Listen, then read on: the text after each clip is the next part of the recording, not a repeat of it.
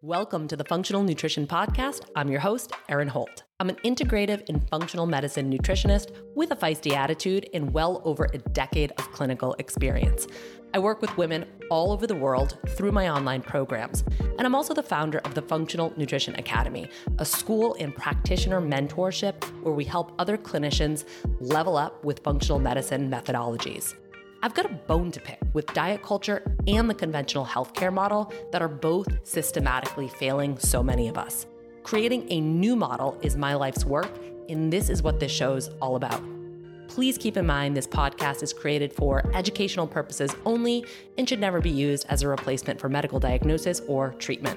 If you like what you hear today, I would love for you to subscribe to the show, leave a review in iTunes, share with a friend, and keep coming back for more. Now give me the mic so I can take it away. This episode is part of our Functional Nutrition Podcast Legacy Series. Through the months of April and May, we will be releasing two shows each week, you lucky ducks. One brand new episode and a Legacy Series episode, which is a re-release of our top downloaded shows. Think about it like the People's Choice episodes. This is because we have new listeners coming to the show all the time, and we want you to have easy access to the top shows. And we've got longtime listeners that love to listen to the best of the best. Hey, if you're ever looking for a specific topic or show, don't forget to check out our website. We've got a special search feature that makes finding shows super easy. So here's a Functional Nutrition Legacy Show. Hello, my podcast family. Today, we're going to talk about the low FODMAP diet. So get ready to dive in. I have a bit of a funky relationship with the low FODMAP diet personally. Um, so a little bit of an insight into my health history, if you don't know it. Um, actually, we're not going to get into the full story because it's a long one. But I tested positive for SIBO not long after I received a diagnosis for systemic sclerosis, also known as scleroderma. So within that time frame, I also got the SIBO diagnosis, and those two conditions um, often pair together. So because I had gotten the autoimmune diagnosis, I was already dabbling in A I P, autoimmune paleo protocol. I was dabbling in the GAPS diet because I was dealing with some digestive stuff. I was absolutely determined to get my health under control and put my disease into remission because number one, I felt terrible. And number two, I was scared. I was really scared and I wanted to do everything in my power to fix it. And since I was still in that fixing through food and diet mentality, like I will fix this if I am able to control my food enough. Um, I went diet first. Uh, for those of you who are unfamiliar, A I P and the GAPS diet are both two extremely restrictive diets. They're, they're therapeutic healing diets, but they're really restrictive in that they pull a lot of foods out. So I was in this like stress mindset anyway. I was like really worried about my health. I was on these restrictive diets. And then I did a SIBO breath test, and SIBO stands for small intestinal bacterial overgrowth. And when I, when I tested positive, I was like, oh, well then I guess I have to layer on a low FODMAP diet as well. And combining A I P and low FODMAP together was the thing that like really sent me over the edge. Um, I didn't have, this is, this is years ago. This is at this point, almost six years ago now, I didn't have all of the tools at my disposal that I do now. And so I was really just trying to, okay, I got to heal this through diet. I didn't know a lot of other choices. And so I, I did the best with the information that I had. And I remember calling my mom crying, being like, I can't do this. Like I struggled with disordered eating for thirteen years. I was anorexic and then bulimic. And I just, I was like, how? I can't make sense of this in my head that the only way to heal is through restriction. Restriction led to so many of my problems. I can't, I just can't wrap my head around this. Like I can't live like this. I, I can't do it. And um, I remember her coming over. She lived forty-five minutes away at that point. And she came over and we like talked through it. And I kind of like settled on a plan that worked for me that wasn't so restrictive. But I, I, re- I just remember being so upset and overwhelmed. And I just see so many people who are dealing with a diagnosis or trying to figure out their health on their own. They're in this same place of like, I can't, you know, either I feel like this is the only way to heal. And then they start going into the, the orthorexic path of like being so hypervigilant with food, or just being like, I can't do this at all. And so anyway, I definitely, um, lo- the low FODMAP diet is a very challenging diet to follow because it's not just like, oh, pull out gluten or pull out grains. There, you're pulling out a lot of different, a lot of different foods that it can feel really, really tricky. Um, so I have this rather unpopular opinion that despite the fact that I see a lot of SIBO, small intestinal bacterial overgrowth, in my practice, I very rarely implement a low FODMAP diet with my clients. So I know that that is kind of like a, a radical thought when it comes to SIBO, as low FODMAP diet is like the sweetheart, Um, not only in the functional medicine world, but also now in the conventional medicine world. It's very interesting because when I received my SIBO diagnosis, I what I was working with a gastroenterologist, or had an appointment with a gastroenterologist who was supposed to be like the best of the best in my area. And I remember in that appointment asking her, after I got the, the positive SIBO diagnosis, asking her if she thought I should go on a low FODMAP diet. And she kind of laughed. She's kind of gave me like a, how do you even know about that diet? And um, it was kind of embarrassing, to be honest with you, because I was like trying to like do my own research and come up with some answers for myself. And so she kind of like laughed me out of the office a little bit, because at that point, the conventional medicine had not had not adopted the low FODMAP diet. Now I think we're seeing, this is again six years ago, now we're seeing a lot of, um, a lot of people kind of championing, championing the, um, the benefits of a low FODMAP diet, even in conventional medicine. I was, I was joking with my, uh, my practitioners and my practitioner training that it's almost like, Uh, oh, you have tendonitis in the knee? Have you have you tried a low FODMAP diet? You know, like low FODMAP diet is like the thing that that fixes everything now.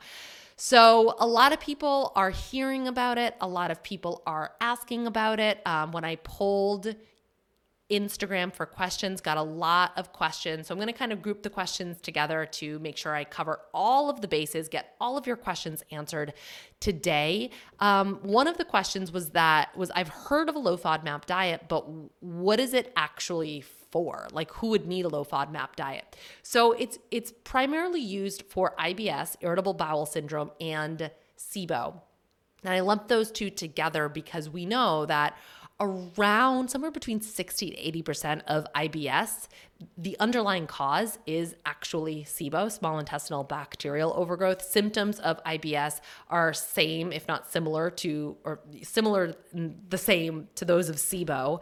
Um, and so this is usually when a low FODMAP diet is implemented. And um, it can really help to mitigate symptoms. So it can have some clinical utility for sure. So we'll we'll discuss that a little bit. Somebody had asked if I will do a SIBO episode. I mean, I've definitely touched upon SIBO and kind of like addressed it here and there throughout the past, what, three and a half years of this podcast. But I will pro- most likely not do a full tilt SIBO episode. And I want to let you know why. One is that there's multiple types of SIBO, and they all, the different types of SIBO require different treatment strategies. There are also multiple causes of SIBO.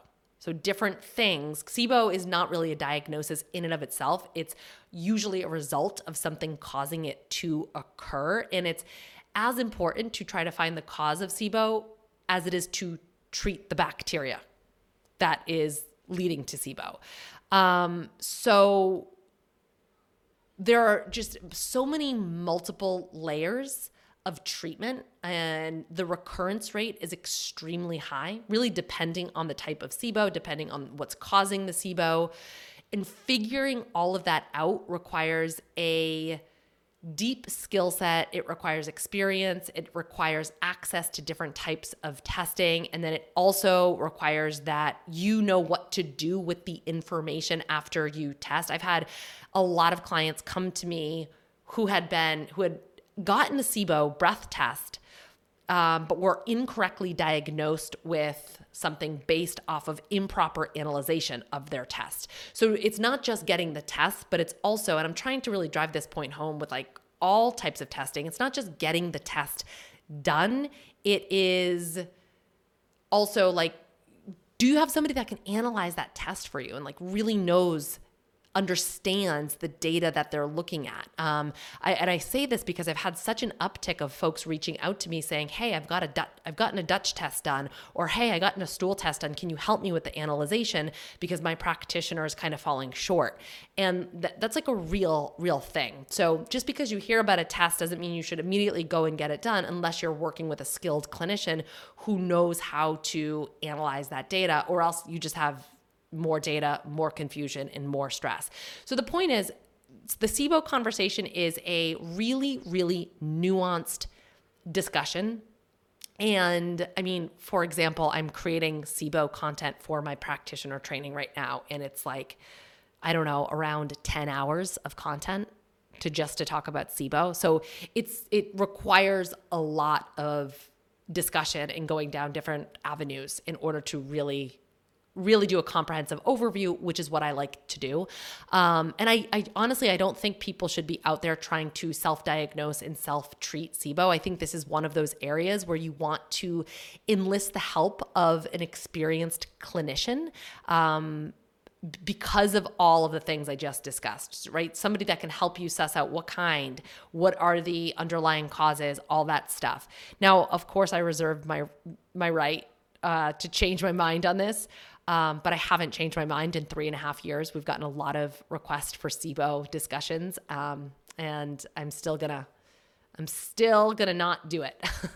um, so instead, my current focus is going to be directing all of this information into my practitioner training, so we have more SIBO savvy practitioners out there to help the folks who are struggling, because I know that there are, in fact, a lot of folks struggling. So just as, uh, just to so you can understand, SIBO is not really an overgrowth. It's a little bit of a misnomer, small intestinal bacterial overgrowth.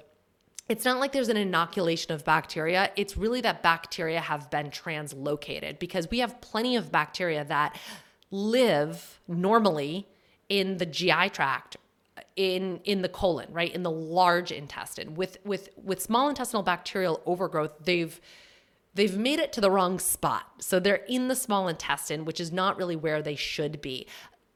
Ideally, the small intestine is sterile, relatively sterile in comparison to the large intestine, meaning that it just shouldn't have as, as many bacteria. They're really like two different worlds, two different planets of the type of bacteria that we would see in the small intestine and the large intestine.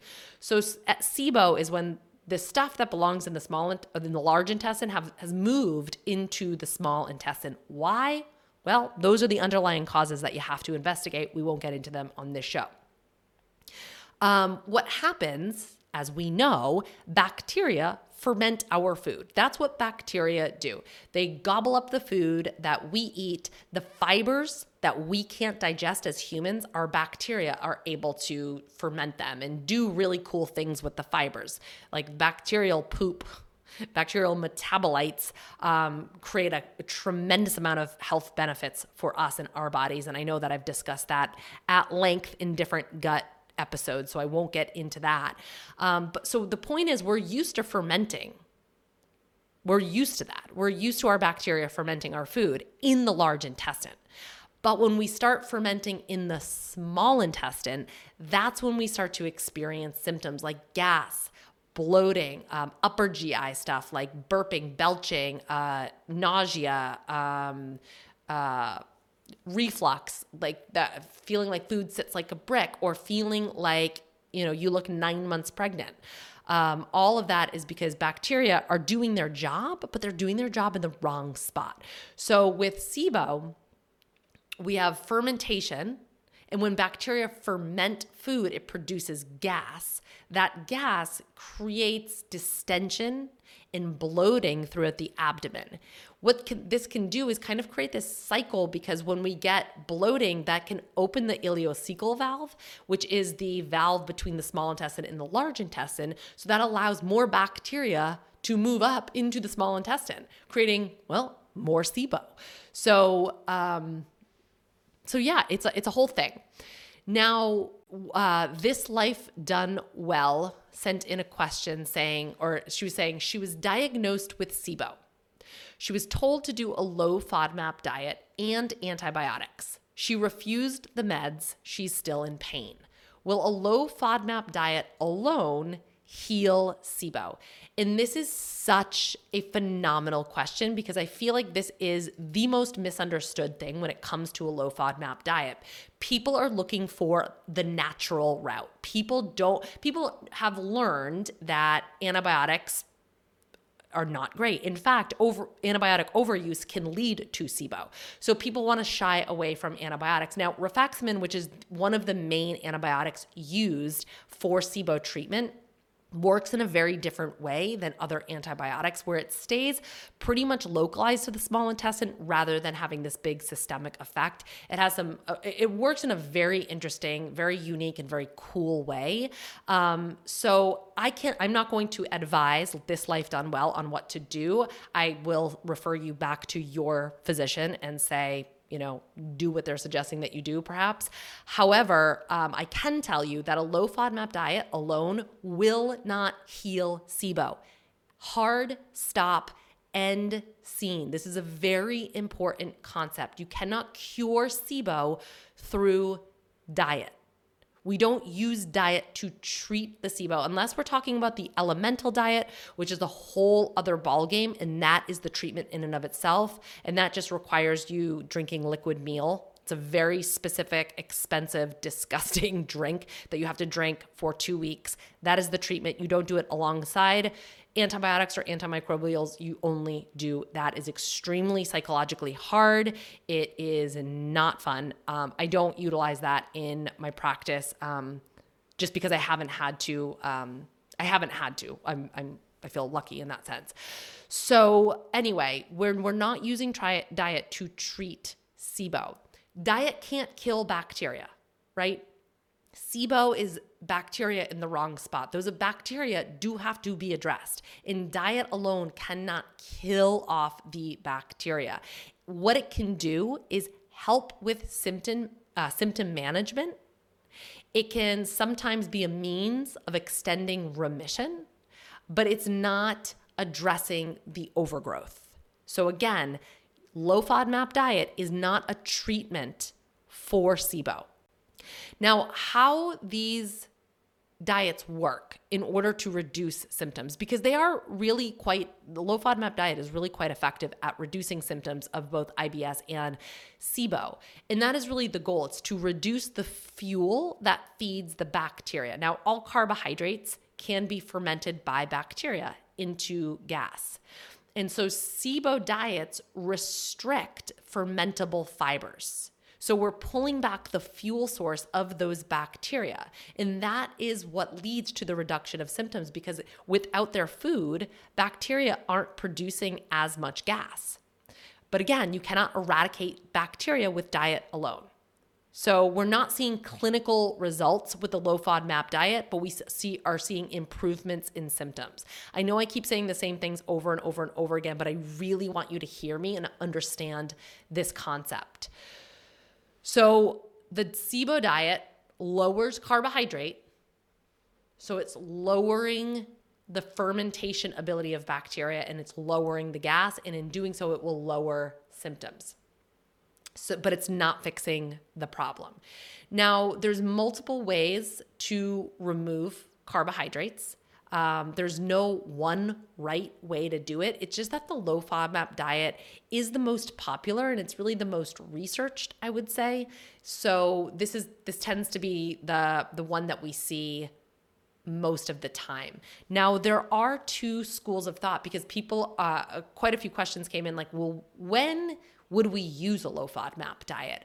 And there's two big schools of thought on this. And I, um, clinically speaking, I think I'm somewhere in the middle. One school of thought is that we want to starve the bacteria as we kill them. So when we're doing a, a protocol to address the SIBO, whether it's with pharmaceutical uh, you know, prescription antibiotics or herbal antimicrobials, we, alongside that, are doing a low FODMAP diet. So we're removing the for- food source of bacteria while we kill them off.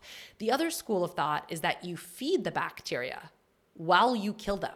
So you kind of want to give yourself more of those fibers, more of those carbohydrates, more of those starches, because it pulls the bacteria out of hiding, and then your kill protocol is more effective at killing them off. Um, there is definitely, there's... There's different opinions on this. I don't think we have a tremendous, at least from what I've seen, have a tremendous amount of research to say one is better than the other. Typically how I go about it in practice is based off of symptoms. So if somebody has tremendous symptoms that's affecting their quality of life, then it might make sense to implement Um, to, to kind of like tweak around the carbohydrate intake a little bit so we can get them feeling better while we're treating them. Now let's get into the nitty-gritty of what the low FODMAP diet actually is. FODMAP is an acronym, and it stands for fermentable oligosaccharides, disaccharides, monosaccharides, and polyols. And yes, I can say all of that in my sleep. Um, these are different categories of fermentable carbohydrates. Here's the deal. You can react to one of them, you can react to some of them, or you can react to all of them. And why the low FODMAP diet can be overly restrictive is that you're pulling out all of these foods that you might not actually be reactive to. Now, mono, when it comes to saccharides, mono is one, di is two, and oligo is few. So there are just different types of um, sugars, you know, one sugar, two sugars attached to each other, or multiple sugars, a bigger carbohydrate structure. Um, when it comes to a resource for food lists, the Monash University is a pretty trusted source for a low FODMAP diet, but I will read through the list so you can hear how complex this gets to me. Um, I will say that the Monash FODMAP app, when I look at it, I get like an immediate visceral, visceral response. I feel so stressed out looking at it because it, it looks like a restrictive diet. It looks like logging and tracking and portioning out, and, and it is, and we'll talk about why. Um, and this is one of the reasons that I don't love a low FODMAP diet, is it because it can feel like a real mind F, um, especially for somebody who has a history of restriction, who has a history of logging and tracking their food, but has broken out of that cycle. The last thing that I'm going to do is put somebody on a low FODMAP diet who has like crawled their way out of a dark hole of logging and tracking and portioning and restricting their food source. And that only comes from like being working with a, a wide swath of people and seeing people like really spiral on these quote unquote healing diets. Anyway, that was a tangent, but the first category we will talk about are oligosaccharides.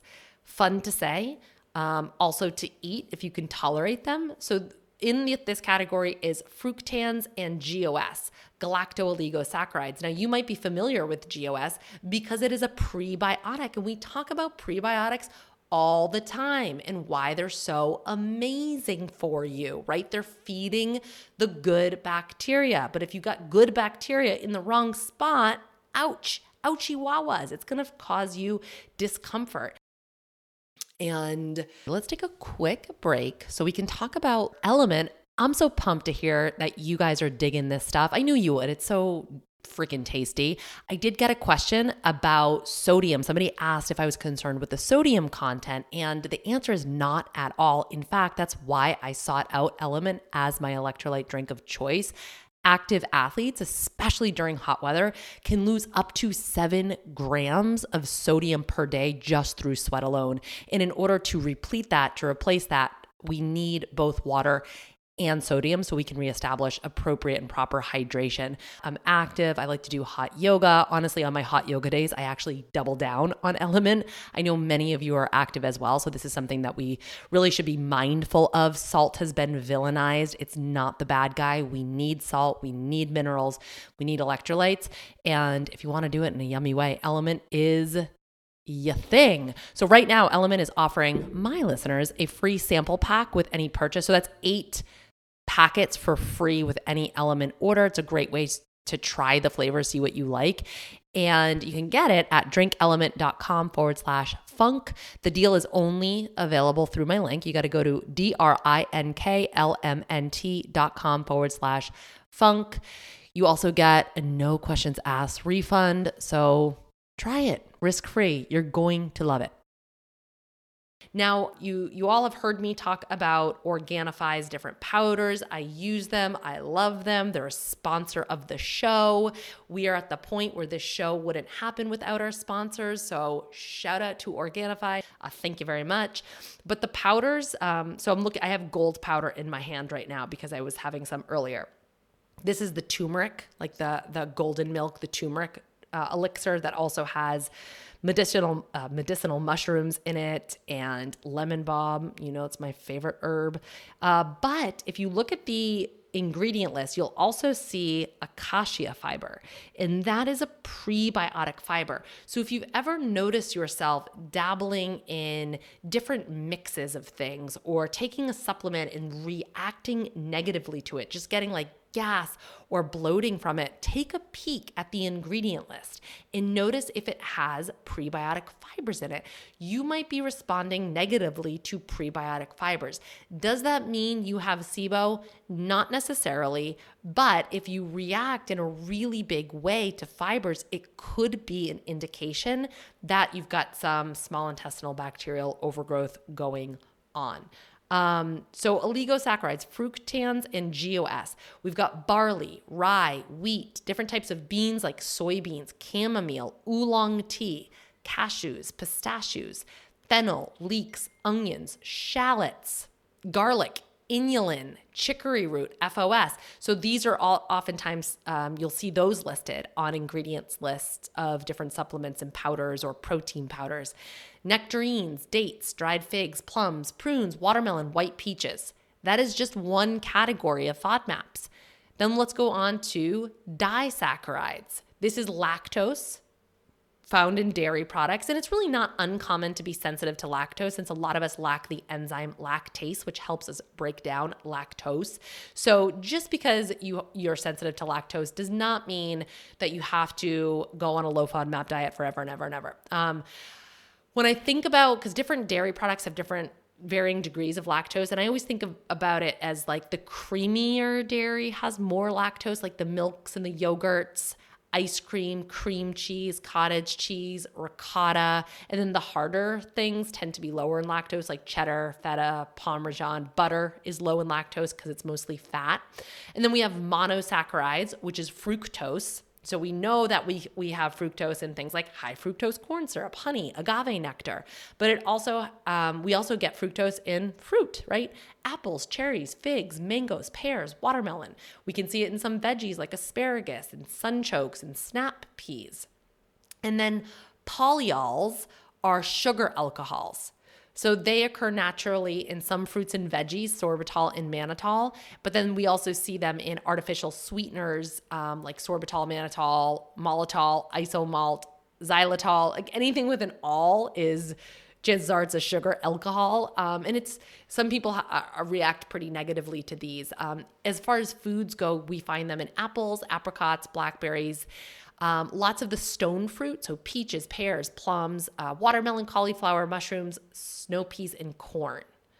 So can you see why this diet is pretty stressful? I mean, it, it's it's pulling foods from a lot of different places. I, I feel like when somebody first sits down and looks at the low FODMAP diet, they're like, oh shit. You know, it's like I was, you know, we work so hard to eat healthy foods and then all of a sudden to have that like flip turned on our head and be like, yeah, actually you can't eat any of these feels a little bit jarring, a little bit abrasive.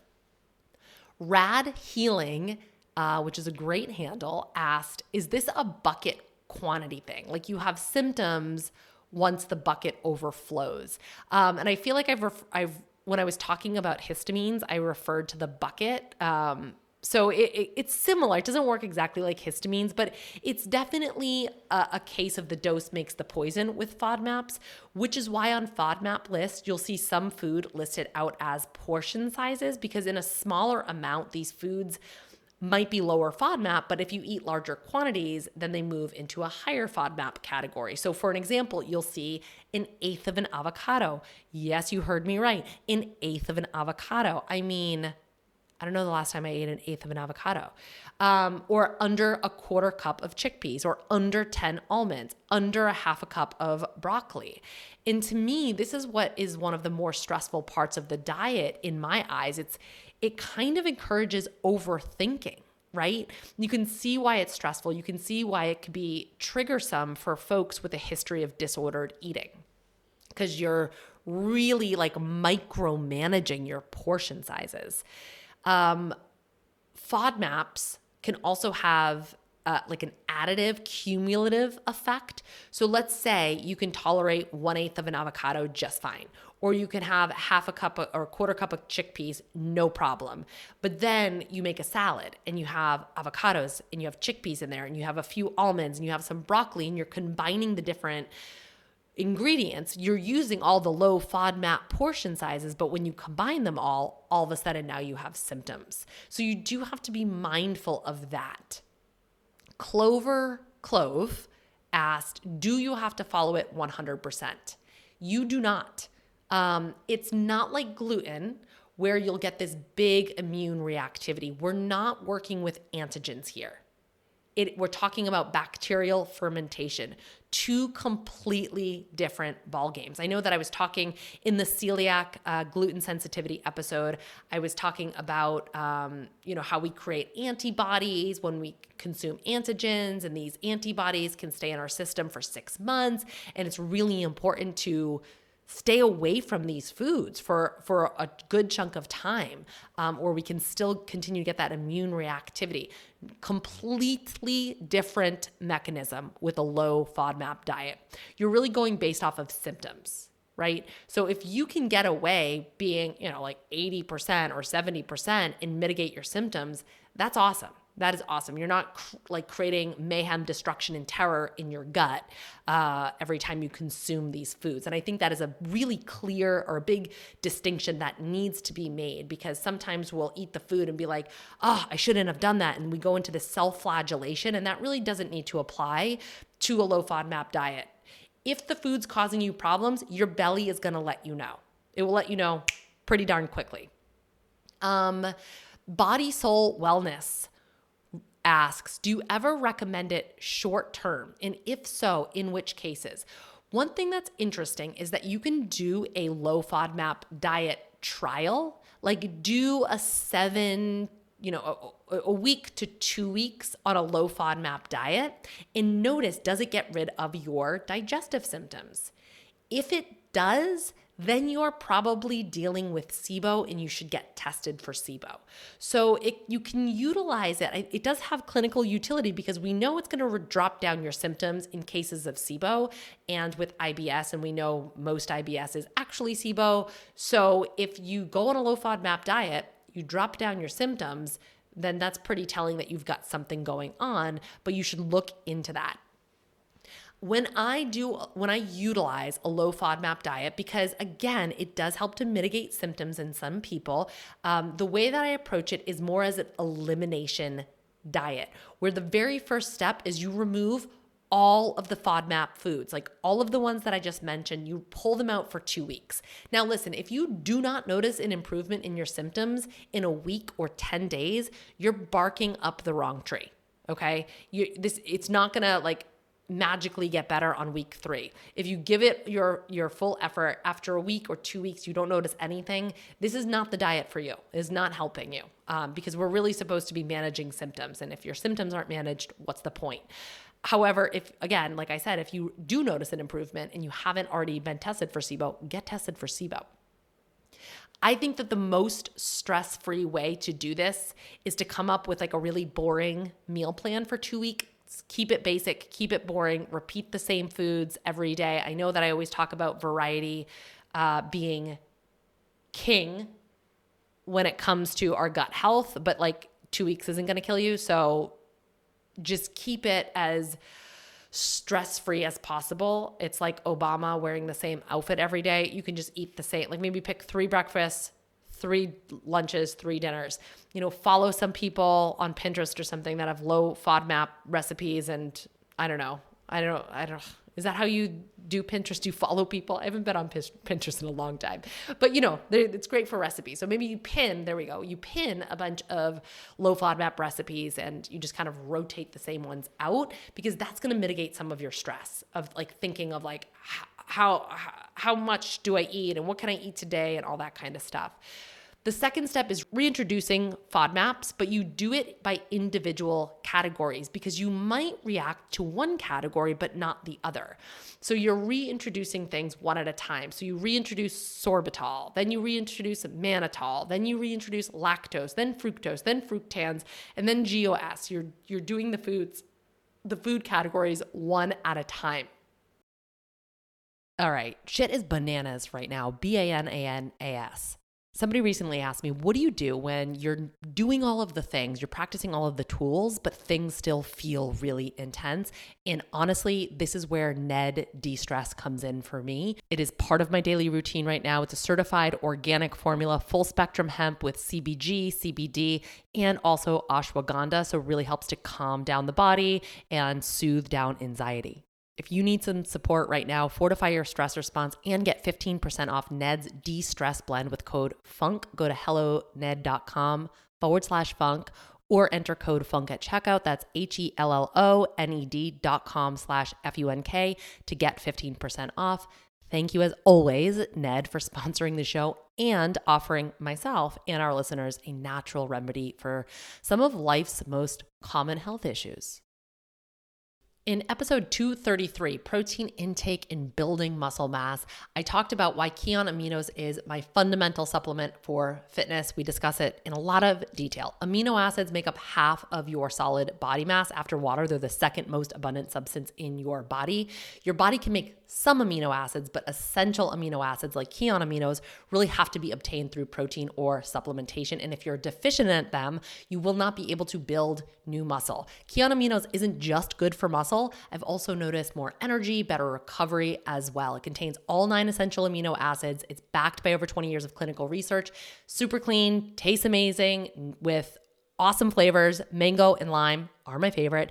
If you're ready to simplify your supplement routine and you want to save twenty percent on monthly deliveries and ten percent on one-time purchases, go to getkion.com forward slash funk. That's G-E-T-K-I-O-N dot com slash funk. Funk to get my fundamental supplement for fitness, Kion Aminos.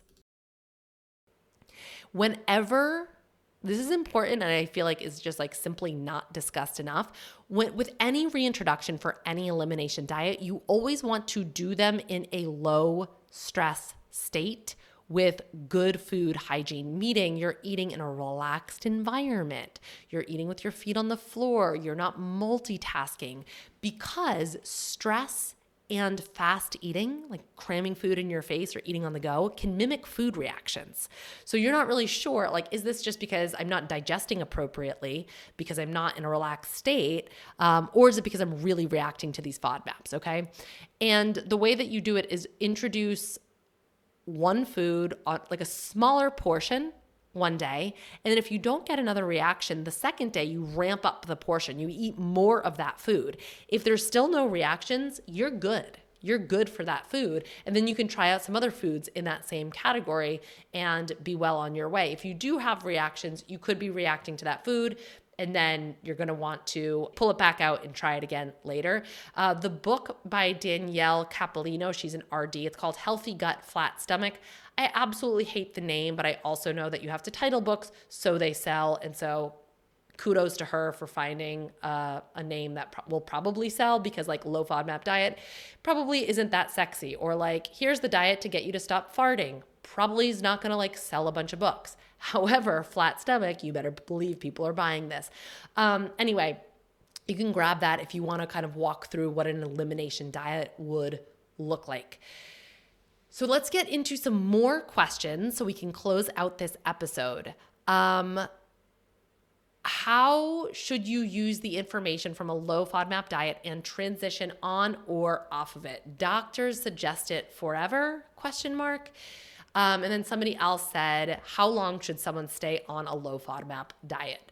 So Doctor Mark Pimentel, who is the dude when it comes to SIBO, he is all all into the research. He was the one that developed Rifaximin. He was the one that is like developing the testing for SIBO. He is super duper duper duper duper deep into the research. He's also a clinician.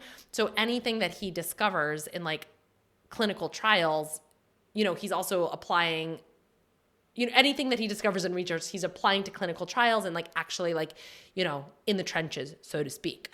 So when he talks, I listen when it comes to SIBO. And he says that there's no denying that a low FODMAP diet will make you feel less bloated. The question is, what's the end game? And gee, doesn't that sound familiar? I feel like I say that about elimination diets across the board. What's the end point? Anytime you see an elimination diet, there should always be an end game. I had a client recently whose physician put her on a really restrictive diet, pro- animal protein and like f- a small amount of veggies. Indefinitely. She had been, she's been on this diet for a couple of years. Hell to the no, no, no, no, no, no, no, no, no. No. I lost my shit. I mean, I was like furiously texting and voxing with all of my colleagues to be like, can you believe this shit? This is the problem. This is the problem today. Um, if somebody is putting you on or you're putting yourself on a restrictive elimination diet, understand that is a short-term strategy. And there needs to be an end game. There must be an, an exit strategy put in place. So if you're a clinician listening to this, please, please, please do not indefinitely put people on restrictive diets. And if you only have one appointment with them, at least explain what the end game is going to look like so you don't just send them off into the world on this restrictive diet that they think they have to be on forever and ever and ever and ever, the end, good night. Uh, it's, it's in my estimation, I'm not going to say it. It, it. It's not, it's not good. It's not good. Okay. Anyway, FODMAP diet. It's not a lifelong diet. You really should only be on it for two to three months or short, short term, two to three months, a little bit arbitrary, but it's more of a short term diet. So through the elimination diet, you might find that there are just certain foods that cause you to bloat. And you can avoid those at your own discretion, right? Like you might find like, holy smokes, I really react to garlic. I do not feel good when I eat garlic. Garlic just might be a food that you avoid ongoing. That's perfectly fine. That's not going to mess you up. But most people should not be on like the full tilt, low FODMAP diet long term because there are downsides. There are downsides. Think about all of the healthy, nutrient-rich foods that you're pulling out. So we can see nutritional deficiencies. We can also see, and this is, should come as no surprise if you've been following along with this podcast, we would also see a decrease in diversity in the gut microbiome. There's more research coming out about this, but data suggests that the diet, the low FODMAP diet, reduces bifidobacteria. Bifido are like some of our keystone species, really important. Um, it, there's some evidence that it reduces total bacterial abundance and concentration, and it makes sense because we're restricting bacteria's food source, right? So if we're restricting bacteria's food source, yeah, we're going to, you know, we're going to lower them in numbers in the small intestine, but also in the large intestine. The low FODMAP diet can be emotionally hard for people for the reasons that I've discussed. It can be very socially isolating because you cannot eat out really easily on a low FODMAP diet. If you've ever been on a low FODMAP diet, you're probably like nodding your head because it's really challenging to eat out of the house. And then it can be very triggering, trigger, triggering, especially if there's a history of disordered food, thought patterns, and behaviors.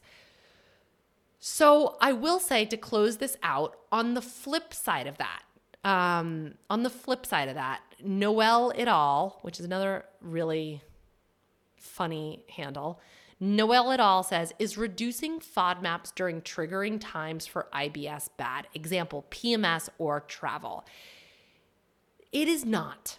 That is one way that you can take care of yourself, because sometimes with with going into um, a funky time like P M S, or like, you know, when hormones can impact what's going on at the level of the gut, or travel, our anxiety about getting G I symptoms can almost like create the G I symptoms in and of itself. So I feel like for some people, it, it can actually feel like freedom to have something that works for those triggering times. I B S symptoms can affect quality of life. It can create stress. It can exacerbate your symptoms. So having a tool on hand to break the cycle is huge, right? It's like Xanax for panic attacks. You know, when I used to get debilitating panic attacks in my early twenties, I had a prescription of Xanax that I would keep in my purse, and just knowing it was there was enough for me to not get a panic attack, because the threat of a panic attack was so stressful that it would, could prompt a panic attack, right? So we needed something to break that cycle. Cycle. And that is sometimes what a low FODMAP diet can do. It's like, if all else fails, I know that I can pull out FODMAPs and reduce my symptoms and feel better. And I think that is a, a really, really great and smart way to utilize a low FODMAP diet. So anyway, hopefully that was helpful. Hopefully that answered your questions and shed some light on a low FODMAP diet, kind of like the do's and the don'ts and some tricks of the trade. Thanks for joining me for this episode of the Functional Nutrition Podcast. If you got something from today's show, don't forget to subscribe, leave a review, share with a friend, and keep coming back for more. Take care of you.